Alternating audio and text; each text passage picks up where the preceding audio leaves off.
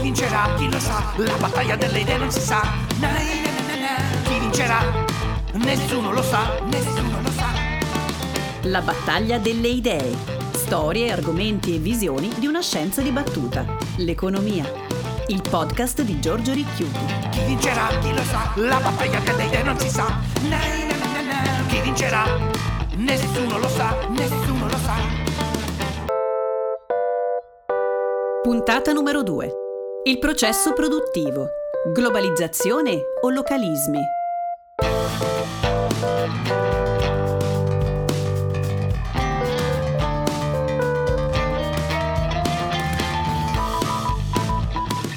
Benvenuti alla battaglia delle idee. Fra le storie di questa scienza dibattuta che è l'economia, un posto d'onore lo ha sicuramente la globalizzazione. In questa puntata parliamo di un concetto che sembra ormai far parte della nostra quotidianità. A livello planetario le distanze si sono ridotte. Siamo tutti interconnessi. È la globalizzazione della produzione. Spiegheremo a cosa ci riferiamo con questo concetto e come dietro ci siano diverse visioni del mondo. Parleremo delle forze centrifughe che l'hanno spinta, così come delle forze centripete che nel tempo l'hanno minata. Presenteremo le idee sottostanti al processo di globalizzazione, i suoi successi e le sue debolezze, e come queste ultime abbiano cambiato la visione e spinto larghe fette della popolazione a proporre il ritorno a casa delle produzioni.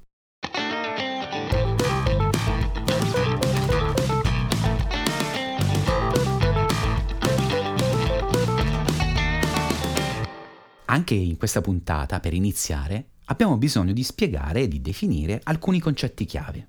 Il primo concetto chiave è frammentazione della produzione o spacchettamento della produzione. Con questi termini definiamo un processo di suddivisione della produzione di un determinato bene in diverse fasi, portate avanti da altre imprese o dalla stessa impresa, ma in impianti diversi. Quando le imprese o gli impianti si trovano dislocati in paesi terzi, abbiamo allora la delocalizzazione produttiva o la frammentazione della produzione. Per Richard Baldwin il processo di spacchettamento si è sviluppato lungo la storia in diversi momenti, fino ad arrivare all'odierna geografia della produzione. Inizialmente l'Homo sapiens, cacciatore e raccoglitore, si sposta alla ricerca di cibo. La produzione e il consumo non sono spazialmente vincolati, sono limitati però in un luogo stabilito, limitati dalla possibilità degli uomini di percorrere un certo numero di chilometri ogni giorno. C'è però una seconda fase nella storia, e più o meno è intorno al 10.000 a.C. ed è caratterizzata dalla centralità del settore agricolo. Produzione e consumo restano legate fortemente a causa degli alti costi di trasporto. L'attività commerciale c'è, ma è limitata ed è effettuata a piccoli lenti spostamenti. Solo nel XV secolo un balzo tecnologico nelle costruzioni navali e nelle tecniche di navigazione consente la scoperta da parte degli europei di nuovi continenti e nuovi popoli. Tuttavia il commercio mondiale rimane quantitativamente ridotto e limitato a merci che hanno un rapporto fra il valore e peso molto piccolo, stabilito. La terza fase del processo di spacchettamento c'è nel XVIII secolo. L'avvento e il perfezionamento della macchina a vapore, lo sviluppo della ferrovia, così come delle navi a vapore, la produzione di grandi quantità di energia permettono una maggiore concentrazione della produzione. C'è la possibilità di sfruttare economie di scala, insieme alla riduzione dei costi di trasporto. E questi due elementi insieme favoriscono l'agglomerazione produttiva e lo sfruttamento dei vantaggi comparati. Allo stesso tempo, l'aumento di produttività dovuto alle innovazioni, anche spinte dalla domanda estera, permette una continua riduzione del prezzo di beni lontani e quindi li rende disponibili su un mercato globale. Dopo la Seconda Guerra Mondiale aumentano i volumi del commercio sempre di più. La produzione rimane concentrata in specifiche aree, sono i beni finali a muoversi per raggiungere i consumatori. Ma arriviamo alla fine del secolo scorso, all'ultimo momento di spacchettamento della produzione. La possibilità di controllare a distanza fasi della produzione e di trasmettere conoscenze e informazioni a costi bassissimi e a grandi distanze, grazie alla rivoluzione tecnologica permette lo spacchettamento e la frammentazione della produzione a grandi distanze. E questo caratterizza tutti gli anni a cavallo del secolo ed è la vera fase della globalizzazione che stiamo ancora vivendo. La produzione non è più vincolata a un territorio, ma si dispiega a livello locale lungo quelle che si chiamano catene del valore. Quando queste catene si dispiegano attraverso paesi, diventano catene globali del valore. E questo è il secondo concetto che dobbiamo spiegare.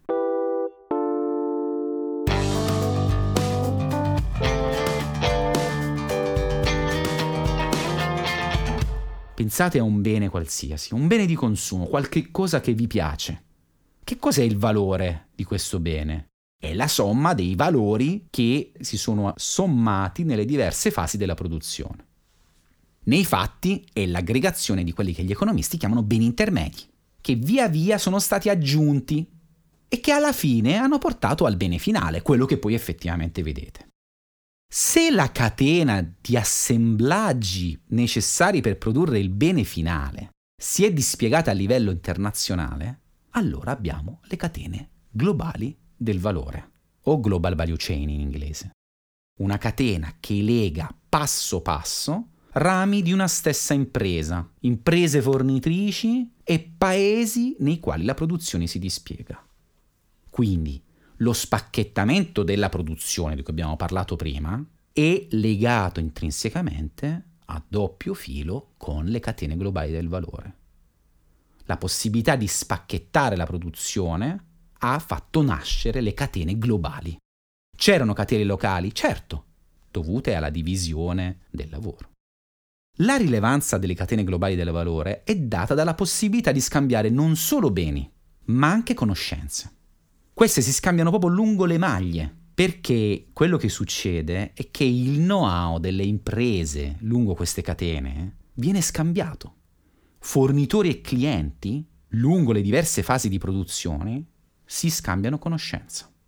E quindi le catene globali del valore sono rilevantissime come motore della crescita, della produttività e del prodotto interno lordo. Per i paesi coinvolti nelle catene, non tutti, per quelli coinvolti e per le imprese ovviamente che formano queste catene. E l'ultimo elemento, l'ultima definizione è quella di investimento diretto estero. Un investimento estero sia quando un'impresa, impresa X italiana, costituisce una nuova impresa o compra un'impresa già esistente in un altro paese. Ma quando compra queste imprese non lo fa, diciamo in termini speculativi, lo fa per controllarla e produrre. Quindi vediamo un attimo di mettere insieme diversi pezzi. Lo spacchettamento della produzione è un processo a cui siamo arrivati grazie alla riduzione dei costi di trasporto e alla possibilità di trasmettere informazioni. Lo spacchettamento ha permesso l'emergere delle catene globali del valore. Lungo queste catene globali spesso non ci sono tantissime imprese, ma magari c'è una stessa impresa che ha sede in più paesi perché ha fatto investimenti diretti esteri e poi in questi vari paesi ha dei rapporti con delle imprese locali, fornitrici, che la aiutano nella produzione. Prendiamo ad esempio la crema alla nocciola, che è presente in tutte le nostre case. Le nocciole dove sono prodotte? Possono essere prodotte nel Viterbese, in Italia, così come in Turchia. E poi ho bisogno dell'olio, che non è olio extravergine d'oliva e quindi magari lo vado a prendere nel sud-est asiatico, in Indonesia. E dopo, beh, dopo ho bisogno di un bicchiere di vetro. E dopo, eh beh, ho bisogno dell'etichetta e quindi del marketing. Ho bisogno della distribuzione.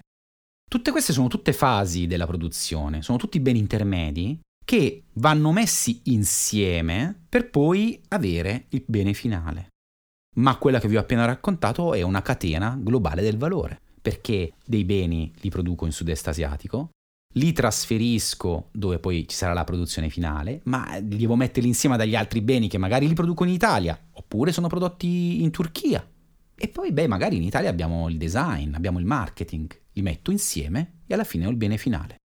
Questo è un processo di spacchettamento della produzione è un processo anche che mi fa emergere la catena globale del valore e allo stesso tempo quello che succede spesso è che l'impresa ha delle imprese sussidiarie affiliate in questi altri paesi.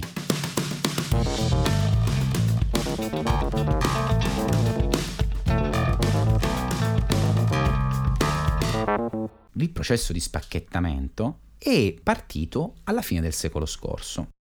Possiamo dire, se vogliamo una data, che la caduta del muro del Berlino ha innescato questo rapido processo di avvicinamento fra le economie di tutto il mondo.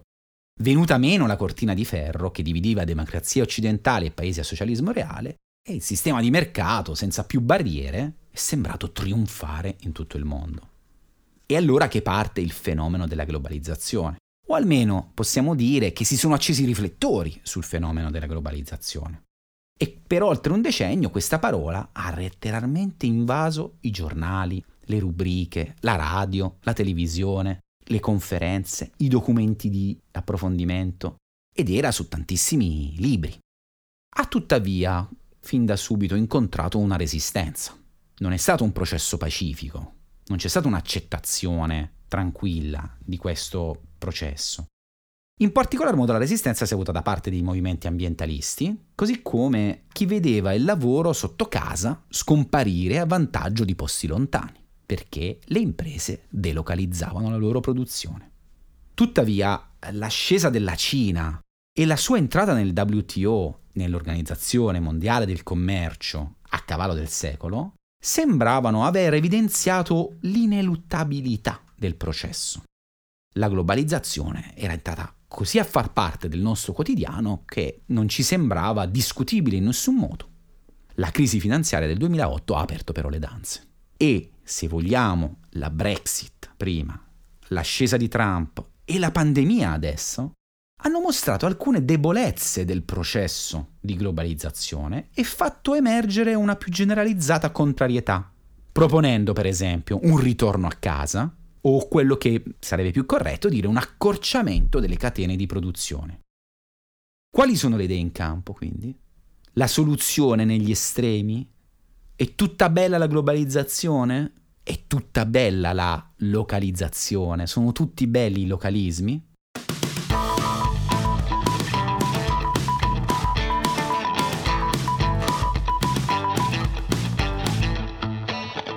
Per parlare della prima idea, vorrei prima riportare alcuni dati, perché i dati sono impressionanti, come minimo.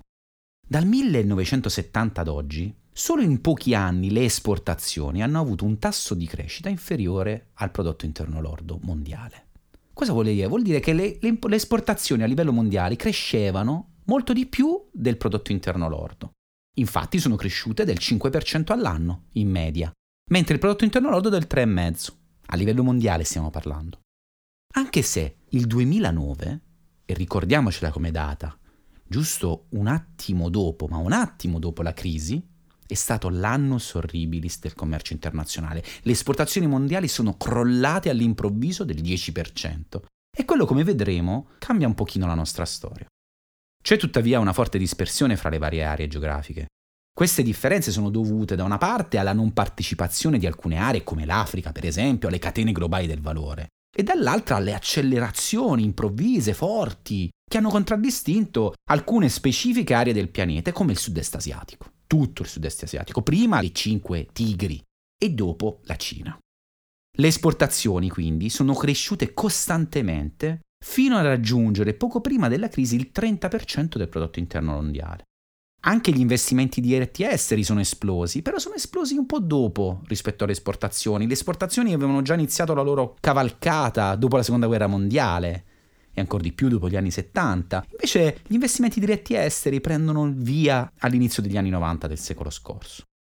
Ma qual è la relazione fra il commercio mondiale e le catene globali del valore? Circa due terzi del commercio mondiale è fatto di semilavorati che si muovono proprio all'interno delle catene globali del valore, legando dunque strettamente gli investimenti produttivi e le esportazioni. Qui non stiamo parlando semplicemente di esportazioni di beni finali, quelli che abbiamo in mente, ma due terzi, due terzi sono i semi lavorati, i beni intermedi che si muovono. Guardando agli ultimi vent'anni e l'ultimo dato che vorrei proporvi, la cosa interessante è che l'Unione Europea e il Nord America hanno perso quote di esportazioni e di importazioni sul totale. L'Unione aveva il 38% delle esportazioni globali all'inizio del secolo, mentre già nel 2018 è passata al 33%. Il Nord America è passato da un 19% al 13%. E chi le ha prese queste quote allora? Eh, l'ha prese Asia. L'Asia è passata dal 29% al 36%. Nei primi vent'anni del nuovo secolo, gli attori principali del commercio internazionale, che abbiamo visto che riguarda sostanzialmente 6.000 lavorati, non sono più l'Unione Europea e il Nord America, ma è l'Asia. Si sposta da un'altra parte.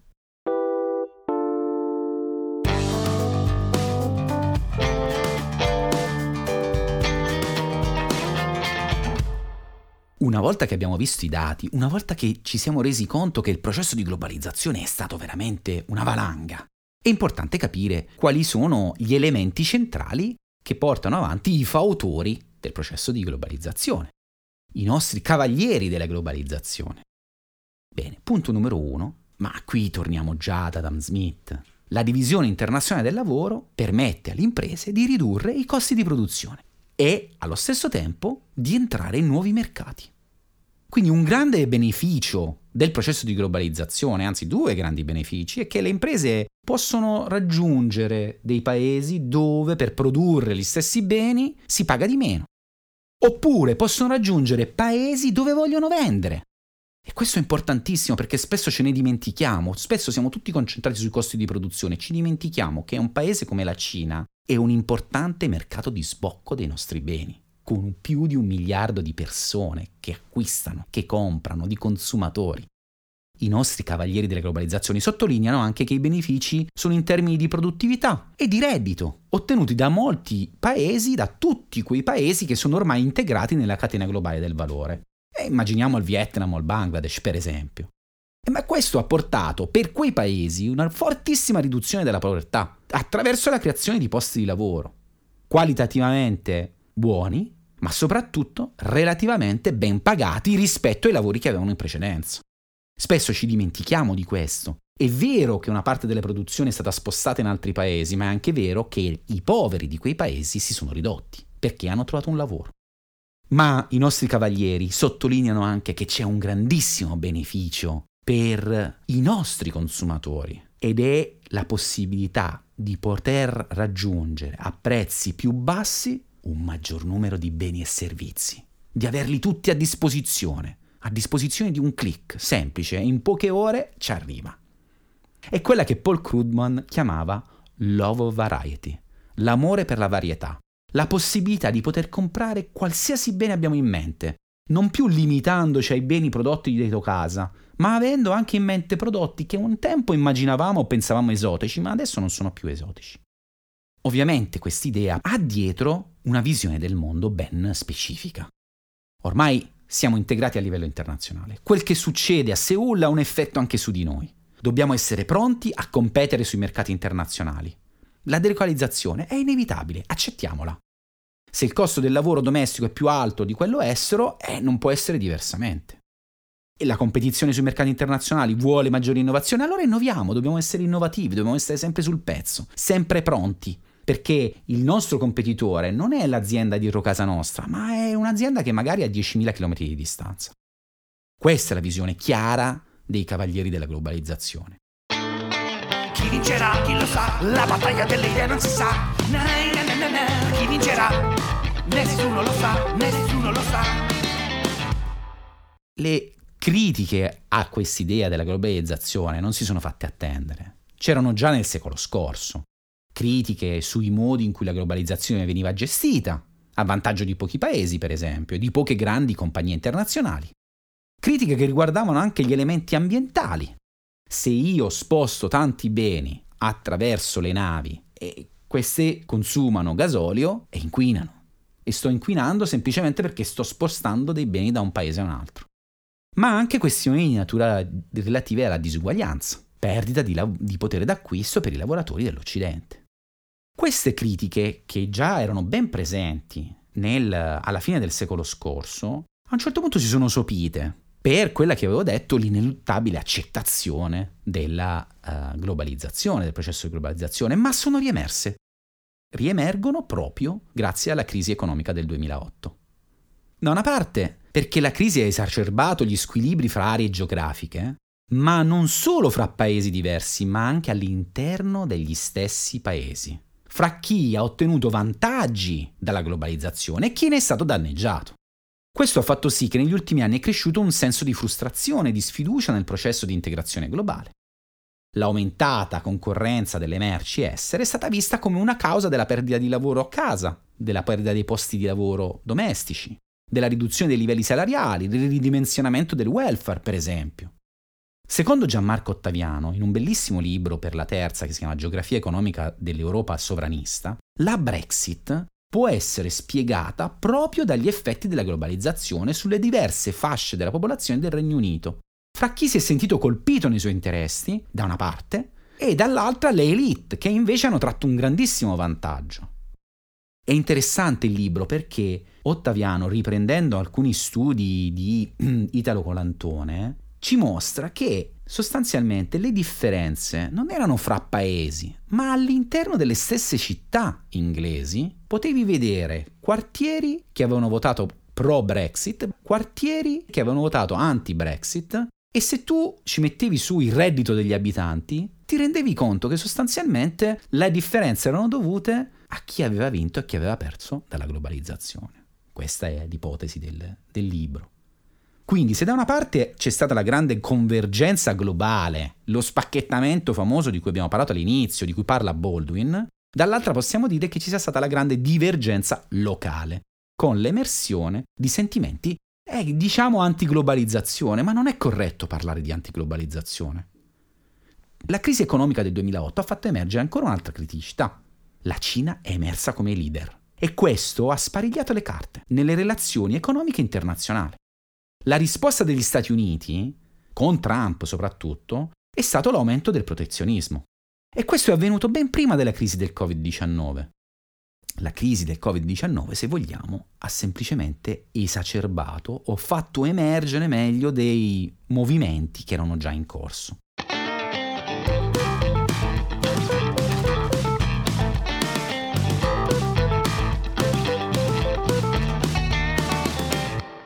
Le criticità fin qui riportate sono emerse soprattutto dopo la crisi del 2008, ma sul finire degli anni 90 del secolo scorso c'erano già movimenti per una diversa globalizzazione.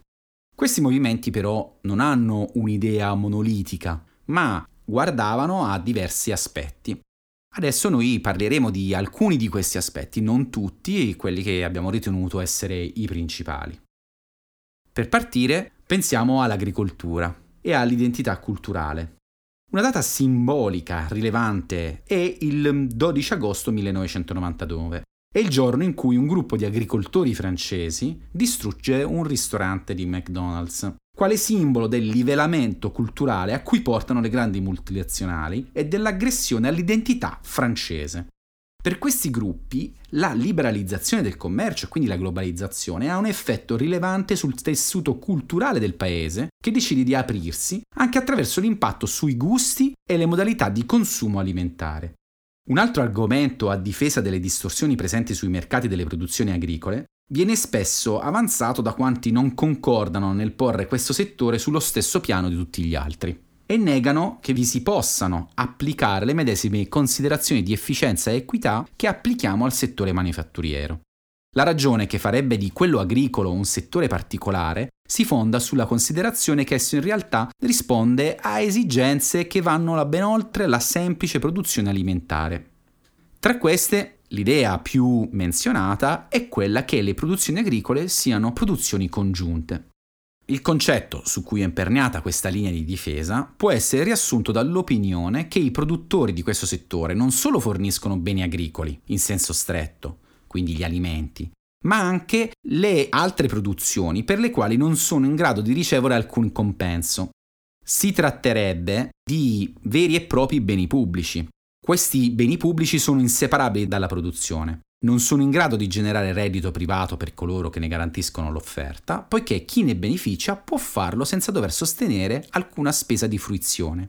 arare i terreni, rifare gli argini e i fiumi, proteggere il bosco, ricostruire il bosco, fare il eh, cambio delle produzioni sui diversi terreni, sono tutti beni pubblici nei fatti perché conservano le proprietà della terra, e, ma non sono dei beni privati e quindi non possono essere scambiati. Sempre nello stesso ambito, un altro filone di letteratura ci spiega i motivi per cui le idee di economisti non fanno breccia nell'opinione pubblica. In particolare, esisterebbe una relazione stretta fra la difesa dell'identità e l'avversione alla liberalizzazione del commercio, che dipende in gran parte da una distorsione cognitiva che l'individuo ha sui processi di cambiamento in corso. Piuttosto che focalizzarsi unicamente sugli effetti economici della maggiore integrazione commerciale, quindi della globalizzazione, l'opinione pubblica è in grado di dare una valutazione d'insieme considerando alcuni effetti non economici. L'apertura degli scambi ha portato con sé immigrazione, perdita di omogeneità culturale, secolarizzazione e così via. In mancanza di sufficienti informazioni o se c'è bisogno di capacità critiche per discricarsi fra i diversi effetti della globalizzazione, gli individui coinvolti da alcuni aspetti non economici dell'integrazione percepiscono di essere stati colpiti anche dai suoi aspetti economici. L'apertura commerciale è riconosciuta come sinonimo di sviluppo che però porta con sé insicurezza e incertezza e gli svantaggi sono percepiti molto più intensamente. L'ago della bilancia nei fatti pende da questa parte, dalla parte degli svantaggi.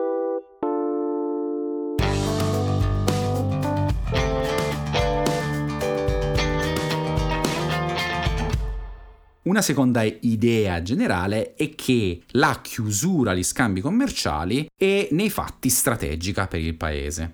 Già nel XIX secolo, convinti assertori dei benefici del libero scambio avevano individuato alcune situazioni all'interno delle quali ritenevano accettabile un intervento temporaneo del governo, in vista del raggiungimento di obiettivi di tipo strategico, anche di natura non espressamente economica come la difesa nazionale.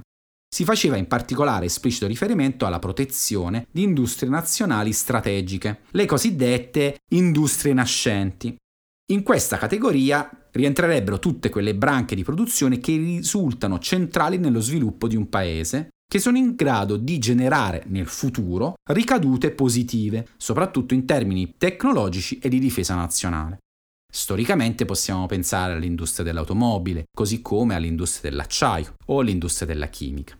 L'idea sottostante è che il sistema economico si gioverebbe della crescita di un determinato settore o di determinati settori strategici, che presentano forti economie di scala ed esternalità di produzione.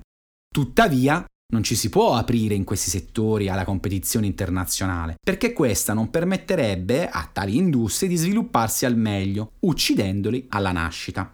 Si rende quindi indispensabile un intervento dello Stato che protegga l'industria per il tempo sufficiente a permetterle di acquisire conoscenze e forza per essere competitiva sul mercato internazionale.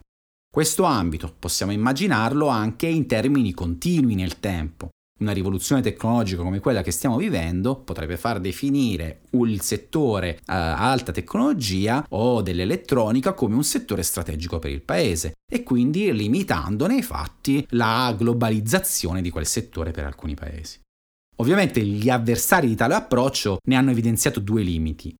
La difficoltà di individuare l'industria nascente da una parte e di determinare il periodo ottimale di protezione dall'altra quali devono essere le industrie da proteggere, chi decide quali industrie devono essere protette, per quanto tempo queste industrie devono essere protette e nel liberalizzare questi settori, come deve avvenire questa liberalizzazione? Piano piano oppure all'improvviso?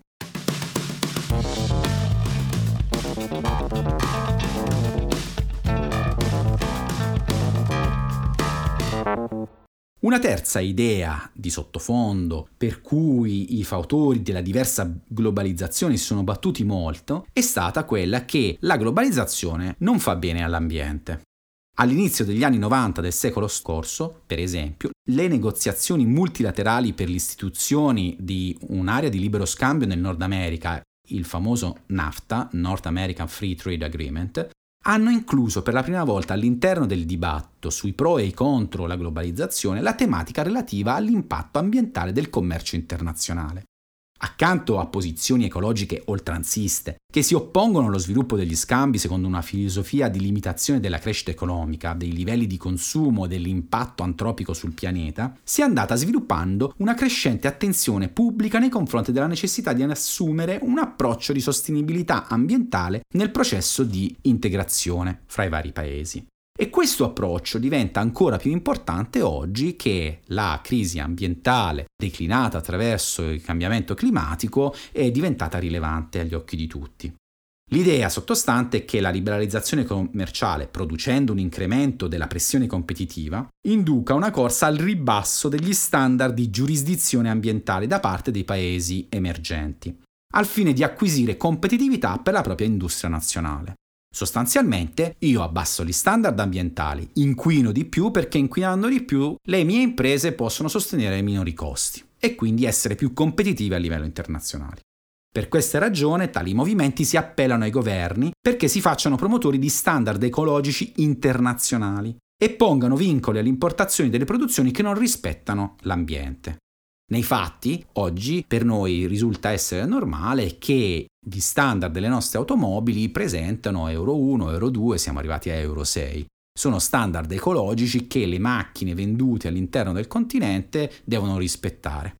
Spesso questo genere di interventi ha provocato una dura reazione da parte dei paesi emergenti, che in sede multilaterale hanno sostenuto che il rispetto di standard ambientali imposti da paesi eh, sviluppati per l'accesso ai propri mercati rappresenti uno strumento di protezionismo commerciale nascosto, che punta a indebolire uno specifico aspetto del vantaggio comparato che possono avere i paesi emergenti. Dal momento che la liberalizzazione al commercio produce un effetto sulla crescita, il suo impatto ambientale all'interno di un sistema economico si presta a essere interpretato attraverso l'attuale posizione del paese lungo quella che si chiama curva di Kuznets ambientale. Secondo questa impostazione, la relazione tra l'integrazione commerciale e il degrado ambientale non risulta lineare, ma legata all'attuale fase di sviluppo di ogni singolo paese.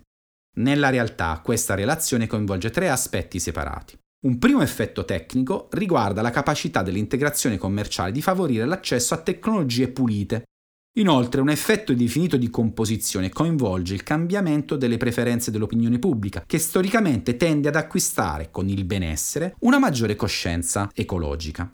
Infine, un effetto definito di scala produce un incremento dell'inquinamento dovuto ai livelli di consumo più elevati resi possibili da un maggior reddito disponibile.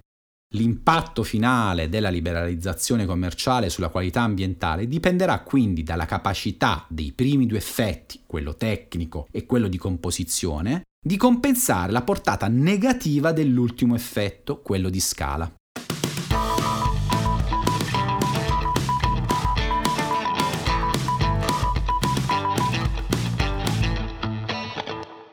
Un ultimo elemento che qui vogliamo sottolineare e riguarda un aspetto specifico eh, che stiamo vivendo in questi ultimi anni, la rivoluzione tecnologica. Per alcuni autori la rivoluzione tecnologica non è altro che una risposta delle imprese eh, dei paesi sviluppati alla eh, maggiore globalizzazione e competizione internazionale. Mentre la globalizzazione si è eh, sviluppata perché le imprese sono andate a cercare costi di produzione più bassi, le imprese che sono rimaste a casa mh, mm, si sono spinte a trovare dei risultati tecnologici più importanti per ridurre il costo di produzione a casa. Allo stesso tempo il problema del Covid-19 ha esacerbato e reso ancora più evidenti questi legami. Da una parte perché ci siamo resi conto come eh, l'indipendenza produttiva ci deve spingere a ripensare la lunghezza delle catene del valore, a ragionare sull'importanza di mantenere produzioni strategiche a casa per salvaguardare non tanto i posti di lavoro quanto i diritti, le produzioni locali, limitando lo spostamento delle merci e quindi anche allo stesso tempo la salvaguardia dell'ambiente.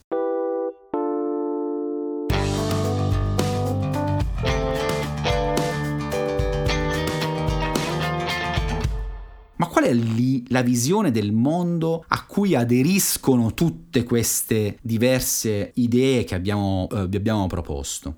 Possiamo immaginare, beh, non un mondo, ma tanti mondi possibili che si incontrano in diversi ambiti, che salvaguardano le tradizioni, i costumi, che si danno dei propri diritti e una voce della società che non va soltanto nella direzione di una maggiore competizione internazionale, ma a protezione delle comunità locali. Ovviamente anche queste visioni presentano delle problematicità. Qual è l'unità di misura, o meglio lo spazio fisico, geografico, che dobbiamo tenere in considerazione? La singola regione? Il singolo paese? Dobbiamo riportare tutto quanto semplicemente guardando all'Unione Europea? Il singolo paese, per esempio, non è in grado di produrre tutti i beni e servizi necessari. Allo stesso tempo, la possibilità di guerre commerciali e politiche che possono colpire i paesi vicini fanno sì che la, l'unità di misura minima non possa essere che il continente. Chi vincerà? Chi lo sa? La battaglia delle idee non si sa. Na, na, na, na, Chi vincerà? Nessuno lo sa, nessuno lo sa. Ma chi vince la battaglia delle idee? Dipende dalla visione del mondo che abbiamo e come vogliamo affrontare le sfide del futuro. L'uso della tecnologia per limitare i contagi, riprendersi dalla pandemia e gestire lo smart working sta facendo fare un salto importante a molti paesi, che ne hanno capito l'importanza nella competizione internazionale e nella crescita economica interna di lungo periodo. Allo stesso tempo, l'epidemia ha evidenziato ulteriormente le disuguaglianze, sia geografiche che sociali, e questo sta riportando al centro del dibattito l'importanza di una crescita più sostenibile e uguale. Rimane centrale il ruolo dello Stato nel dare una direzione, che può essere una direzione verso una maggiore globalizzazione, quindi liberalizzazione degli scambi, oppure verso una maggiore concentrazione produttiva o la ricerca di quei settori strategici di cui abbiamo parlato. Allo stesso tempo sembra più che altro tutta una questione de- di relazioni internazionali. Tutto magari dipende dalle relazioni fra i diversi blocchi. Gli Stati Uniti da una parte, l'Europa dall'altra, la Cina, la Russia. Certo, l'idea sottostante per noi è che si partecipa a questo gioco sicuri che l'incertezza keynesiana associata a queste previsioni sia pervasiva e ben poco riconducibili al rischio probabilistico. Per finire, lasciamoci dare una mano da un bellissimo libro, Il lungo XX secolo, di Giovanni Arrighi. Lui individua già sul finire del secolo scorso alcune possibili configurazioni o scenari. Il primo scenario è lo scenario in cui la Cina è l'unico leader mondiale. Ma già Righi ammoniva, ricordandoci, che di solito il leader mondiale diventa tale soprattutto con le armi. Anche se questo è un po' contrario all'idea di fondo dei cinesi che preferiscono molto di più il soft power.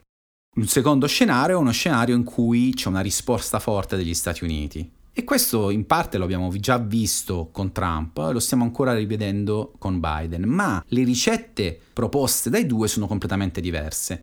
Mentre Trump punta tutto quanto a un maggiore protezionismo, Biden invece si apre ma verso specifici alleati e quindi sta ricercando un rafforzamento del patto atlantico.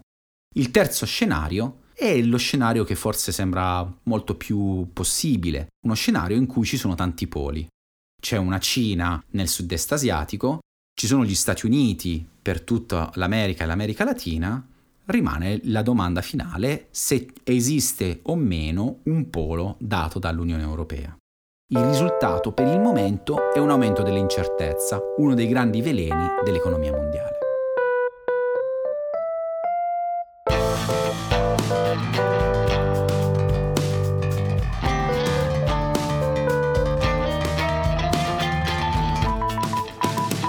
Per approfondire le idee di questa puntata vi suggeriamo alcune letture. Dirla tutta sul mercato globale di Dani Roderick, edizioni e Inaudi.